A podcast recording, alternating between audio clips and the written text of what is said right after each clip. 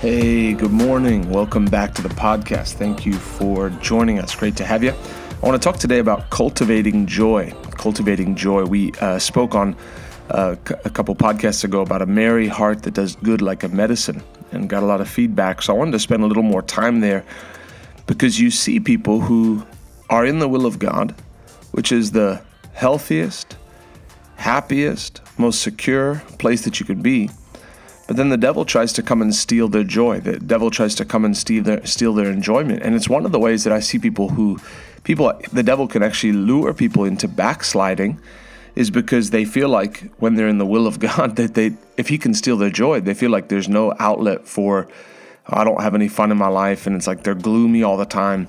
And so then they'll break away into worldly pleasures to just to get relief because everything seems gloomy and difficult, right? So let's talk about joy. This is going to help you today. I hope these podcasts help you. So I want to read to you. Um, first, I want to t- talk about the difference between joy and happiness. Joy is a spiritual thing. Happiness is a mental thing. They're both uh, they're both great. You don't have to pick one or the other. You should be happy and you should be joyful. But happiness uh, is based on things that happen around you, right? So you you there's times where like if you're on a missionary journey and you get uh, beat beat beaten for your faith, that you might not be happy, but it shows in the word that that the disciples were able to be full of joy. They they counted it. They were grateful. There was something that bubbled up from the inside of them. Uh, that they were thankful that they could suffer persecution, right, for the kingdom of God. So, in a time where you would say, um, if I was to choose happiness, it would be a nice meal at a nice place, vacation, joy is an interior thing. You can have both. But when when the time comes that the circumstances press and there's a there's a difficulty, that's where on the outside there may be nothing to be happy about, but there's a joy in the spirit, man, right? So joy is a fruit of the spirit. But you know what happens is for us, you know, we're, we're, we're kidding ourselves to think that we live in dire circumstances all the time.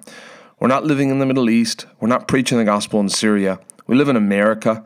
You know, I know things are getting a little more um, hostile towards Christians now, but it's not like it's not like we live this difficult, uh, persecuted life every single day. You know, even if you're uh, a, a, a believer, a preacher, and you preach things that other you know believers may give you a tough time on the internet for. It's not like we're facing tribunals every day and we're going for punishment for preaching the gospel. So for most of us, the circumstances are fairly good. You know, sure, there's things in life that come at us, and there's difficulties and challenges, but but life is good, right? You're born. If you live here in the U.S. and even other parts of the world, you know, there maybe there's someone listening to me who's faces death every day, right? But the vast majority of us, life is good, but the devil still looks to steal um, steal people's joy. And so I want to read the scripture to you uh, in the same one I read, uh, Proverbs 15, but I'm reading in a different translation. And it says in the uh, Amplified Classic, all the days of the desponding and afflicted are made evil by anxious thoughts and forebodings. But he who has a glad heart has a continual feast, regardless of circumstances. There's a scripture that I love that says, He that puts his trust in the Lord will never be put to shame.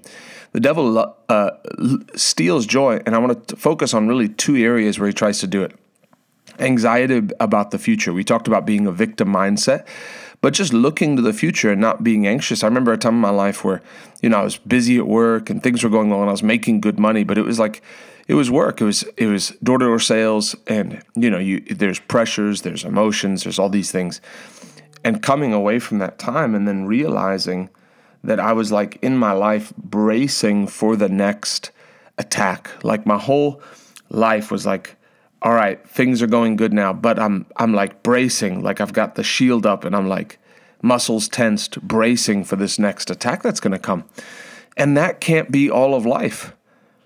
Sure, there are battles, but that can't be all of life. We can't live in that anxious mode, worried about what will come, because our trust is in the living God. You know, someone once asked me, How do I know? How do I just settle in my heart that this challenge that I'm going to face in the next number of weeks is going to be okay? How do I settle in my heart? And I said, Well, it's it's really just keeping your eyes on Jesus. I want to read another scripture to you that I saw. I was at the banquet for the River Bible Institute. Shout out to anybody who just graduated from the River Bible Institute, who's graduating here soon. And it says here, Hebrews 12, 1 and 2, Therefore, since we are surrounded by so great a cloud of witnesses, let us also lay aside every weight and sin which clings so closely, and let us run with endurance the race that is set before us. How do we how do we run with endurance the race that is set before us? We do that by looking unto Jesus, the founder and perfecter, the author and finisher of our faith. So, so the key to your faith is by just keeping your eyes on Jesus. Peter, when he was when he was walking on water, was walking towards Jesus. He was looking at Jesus. When he took his eyes off him, he put his eyes on the waves. He began to sink. So, how do you settle in your heart? Well, I know that when that day comes, that that challenge comes, I know Jesus is with me that day. I know that when I when I need the strength, that the Lord will give me the strength. So I do what I can to put the word in my heart now. But I know that I'll have the strength when the day comes. So no matter what challenge faces me in the future, no matter what family situation, no matter what thing comes, that the Lord is with me. The Lord is on my side. He said, I'll never leave you. You know, of all the names of God, Jehovah Rapha, He's our healer, Jehovah Ra, He's our shepherd, Jehovah Jireh, He's our provider. You know, you go down the list. There's one that all of them hinge on, and it's Jehovah Shammah, the Lord is there. Because he may be a provider, he may be a healer, he may be a shepherd, but if he leaves, how does that help me? The fact that he's all those things and he's with us is the greatest part of it. That he said, I'll never leave you nor forsake you. He said, I'll be with you always, even until the end of the age. That right now Jesus is with me, and I can be confident that tomorrow he'll be with me. That I can settle my heart and just put my trust in him, that when the time comes, he'll give me the wisdom that I need. So many times have I faced circumstances, and the Lord's given me the wisdom that I needed. You know, I used to worry. I used to, before I preached, I would have this thing in my head playing, well, what happens if uh, I got called up to preach? Am I ready to do that? And or what happens if they hand me the microphone and say prophesy? Well, am I ready to do that? And you try to like, you, there's these scenarios as a person who's like looking that one day I'll have an opportunity to preach. But I just settle in my heart that first of all, I'm going to do what I can to study the word. But if there was a time where, where someone handed me a microphone and said, prophesy, the word of the Lord is going to come forth, then I would just look to the Holy Ghost and say, okay, Holy Ghost, you're with me. You're the one. So speak through my lips, you know? It's not like you write something down two months before and be like, hold on, let me get this out. I got this written on a piece of paper. I just trust that the Lord's going to have that. If there's a situation in my family, I trust that the Holy Ghost is going to help me because the Lord doesn't leave me. So it says we make our days afflicted by thoughts of impending doom, worrying about the future, worrying about money in the future. How do I know I'll be provided for in 2022? Well, because the Lord's on my side. Because Jehovah Jireh is my God. And in 2022, He's still going to be my God. So He's still going to be my provider. And Lord, if I need to make any changes, you can help me. You know, the Lord's helped me in many circumstances. The Lord's had mercy where I've been stupid with money. The Lord's really helped me before. So I have confidence is going to help me again. So people have this anxiety. Joyce Meyer actually um, wrote this as I was uh, as I s- searched that scripture. I found an article by Joyce Meyer and I like the way she um, I like the way she writes. But she said, I'm just going to read the verse first beginning of it. It says, "All the days of the desponding, this is the scripture, and afflicted are made evil by anxious thoughts and forebodings. But he who has a glad heart has a continual feast, regardless of circumstances." She says, Shortly after I began to st- seriously study the Bible, I felt an oppressive atmosphere around me. Everything seemed gloomy, as if something bad was going to happen. It wasn't anything I could explain, just a vague, dreaded sense of something evil or wrong about to happen. Oh God, I prayed, what's going on? What's this feeling? I had hardly uttered the question when God spoke to me. Evil forebodings. I had to meditate on that for several minutes. I had never heard the phrase before. God had spoken to me, and I stayed quiet before Him so I could hear the answers. I realized, first of all, that my anxieties weren't real. That is, that they were not based on true circumstances or situations. I was having problems, as most of us do, but they were not as critical as the devil was making it appear. My acceptance of his lies, even though they were vague, was opening the door for evil forebodings. I eventually realized that I had lived in the midst of similar gloomy feelings most of my life. I was expecting something bad to happen instead of aggressively expecting something good.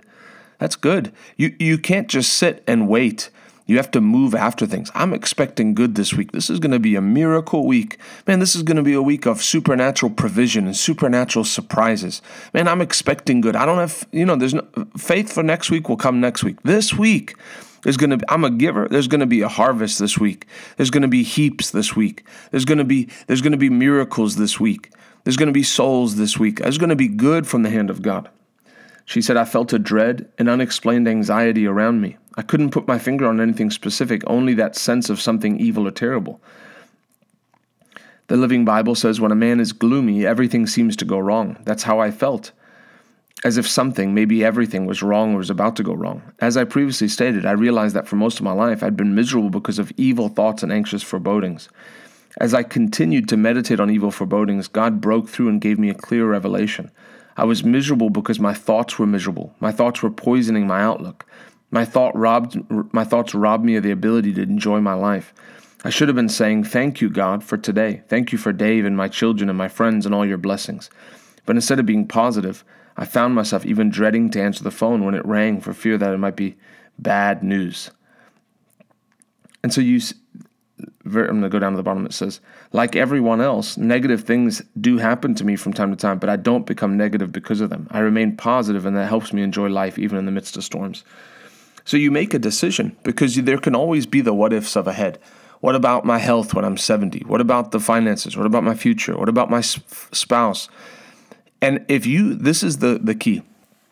If you can answer this, you know, because even you can look back and have conversations with people. And I felt the same way before. Man, if I would have been mindful, if I would have thought the way I thought when I was 20, man, I'd be further ahead than I am now. There's people, there's Bible school students that look and I say, with the path that they're on and the way they're going after things with the Lord, they'll be way ahead of me when I'm thir- when they're 34. But you know what? I can't go back and change it. And I this right now I am what I am. So am I yielding and allowing the Lord to work in me today? You know, we got there's you hear of people who are preaching at 13 years old doing crusades, you know, and you're like, what am I? What did I waste all this time for?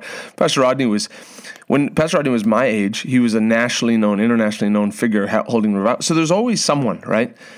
But but I can look and say, Lord, am I am I yielding today? Am I allowing you to work in me today? Am I moving ahead in you today?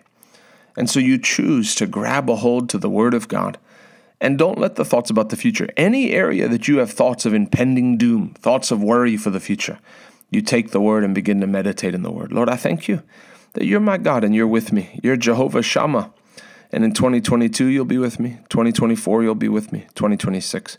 You choose to have a continual feast. The Lord wants you to rejoice in his goodness today.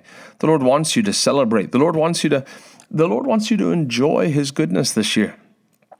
Yes, move forward in the Lord, but the Lord wants you to take time to enjoy it. Hey, today, the Lord's on your side. No weapon formed against you is going to prosper. Hey, hallelujah. I'm going to split this up into two into two and do um, cultivating joy part two and talk about the other side of it, how, how the devil tries to come and steal joy. So we'll end that here for today, and we'll see see you on the next podcast. We love you. We'll see you soon.